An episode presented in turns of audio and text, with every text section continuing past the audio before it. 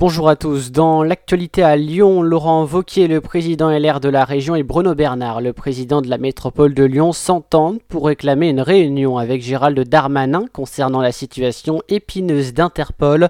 Pour rappel, Gérald Darmanin avait annoncé à la région, la métropole et la ville de mettre la main au portefeuille pour financer l'extension du siège de l'organisation internationale, sous peine de l'avoir quitté Lyon. Ainsi, Laurent Wauquiez et Bruno Bernard réclament la vigilance de Gérald Darmanin sur la future présidence d'Interpol et une réunion de travail à Lyon sur ce dossier avec le ministre de l'Intérieur pour euh, dénoncer des atteintes graves et répétées aux droits syndical et leurs conditions de travail des membres de l'équipe pédagogique du lycée Pierre Brossolette à Villeurbanne seront en grève demain. Le problème est euh, l'emménagement dans de nouveaux locaux qui ont été précipités selon eux. Les salles de classe n'ont pas de vidéoprojecteur. Pas d'ascenseur dans l'école, pas de signalétique en braille et la ventilation est peu efficace et surtout bruyante, explique-t-il dans un communiqué, à savoir que les parents d'élèves pourront se joindre à eux donc dès demain euh, jeudi. Le projet de téléphérique ou transport par câble entre Francheville et Lyon, passant par Sainte-Foy-les-Lyons et la Mulatière, divise depuis un an. Ce mardi, nos confrères de Lyon Capital ont organisé un débat qui opposait Jean-Charles Coas, vice-président délégué du syndicat, et Véronique Sarcelli, maire LR du, euh, de Sainte-Foy-les-Lyons. Écoutez donc le vice-président du Citral qui évoque le projet de téléphérique donc sur euh, Lyon Capital TV. Il y a une évidence que chaque projet, et en particulier chaque projet de transport collectif, a un impact sur l'environnement, sur le foncier, sur l'urbanisme, sur l'habitat. Euh, moi, je vous invite à regarder ce qu'on fait actuellement euh, entre Vénissieux et Gerland et en passant par Saint-Fond ou à Villeurbanne, etc., sur l'autre ligne de tramway, l'impact d'un tramway, c'est à peu près 100 fois plus qu'un transport par câble en termes d'emprise au sol, en termes d'expropriation, en termes de bruit, en termes de tout.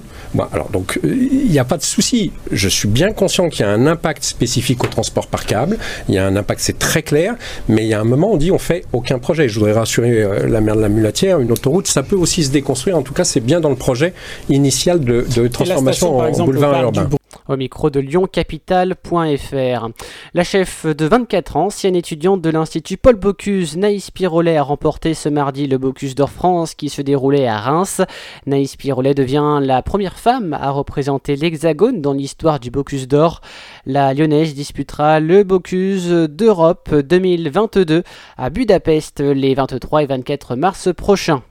150 bornes à compost installées dans le 7e arrondissement de Lyon pour trier les déchets alimentaires. C'est un nouveau service ayant comme objectif de simplifier et d'encourager le compostage des aliments, représentant actuellement 24% du poids des poubelles grises.